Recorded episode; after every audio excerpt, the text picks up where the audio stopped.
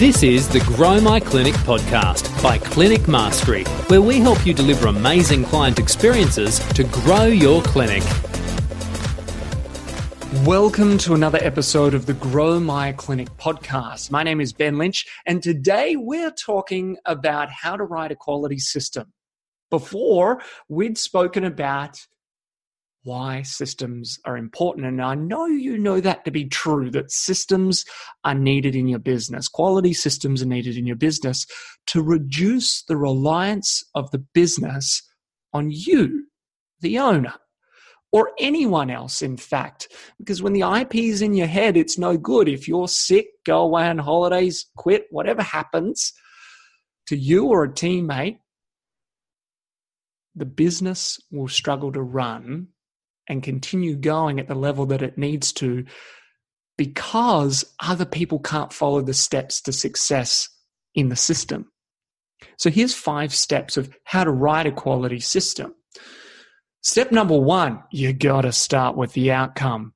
We got to know exactly if we follow these steps, what outcome should we see or produce?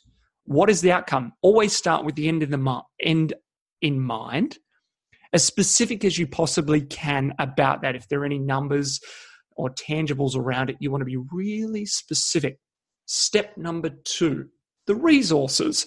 Consider this there might be some resources, either physical equipment or intellectual property, IP, documents, etc., online that are required for somebody to carry through that particular system. So you need to think about all the things that someone would need to complete the job or task by following this system. Step number three the person responsible. You need to identify the person or role, the position description, the role within the business that is responsible for doing this particular system. Otherwise, we're clueless no one knows who actually is responsible for doing this. Is it you? Is it me? I'm not sure.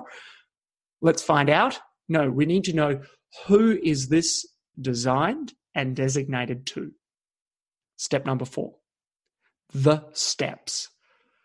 We need to write the simple steps to outline the procedure. Write down when to use the system and include checklists or flowcharts or videos or audio to make it easier. Especially if you can use video and audio to help, it can provide some further context over just a written document. You can include screenshots inside a document if you want to use images to help. But we need the steps, every single step.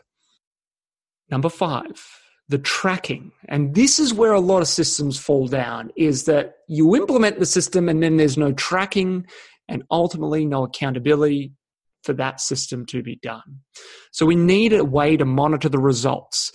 We can use some simple visual cues to know whether or not the problem uh, has been solved with that system. We can use a spreadsheet with a simple tick box. Um, it can be part of a specific meeting or accountability check in that you have with your team members can be used in a platform like Asana or Trello. You're ticking things off. Whatever it is, we need an ability to track has it been done? And in a timely manner as well. If you think that this is a task that needs to be done every single day, we need to make sure that we've got tracking every single day. If it's a task that is once a month and it's not so time sensitive, then it's going to be slightly different to that daily task that I just mentioned. But we need to have a tracking mechanism in place. So there's five steps that you can follow to create a system to implement into your business.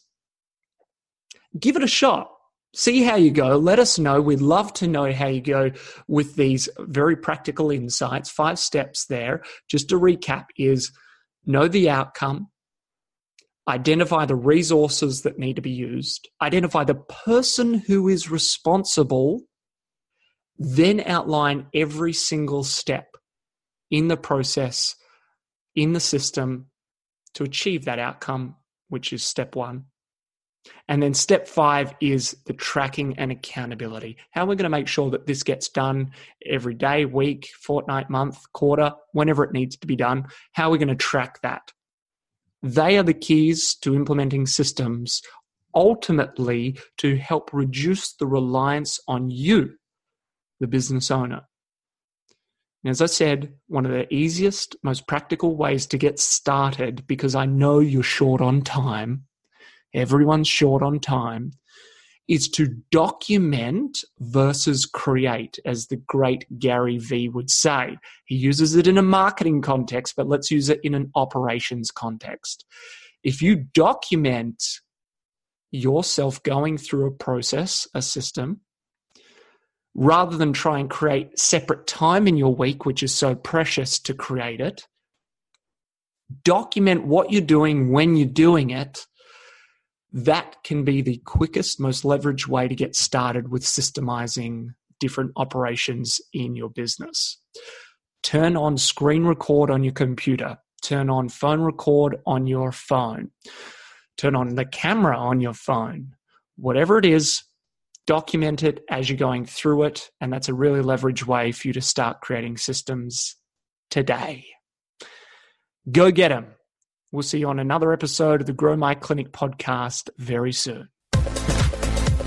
This is the Grow My Clinic podcast by Clinic Mastery, where we help you deliver amazing client experiences to grow your clinic.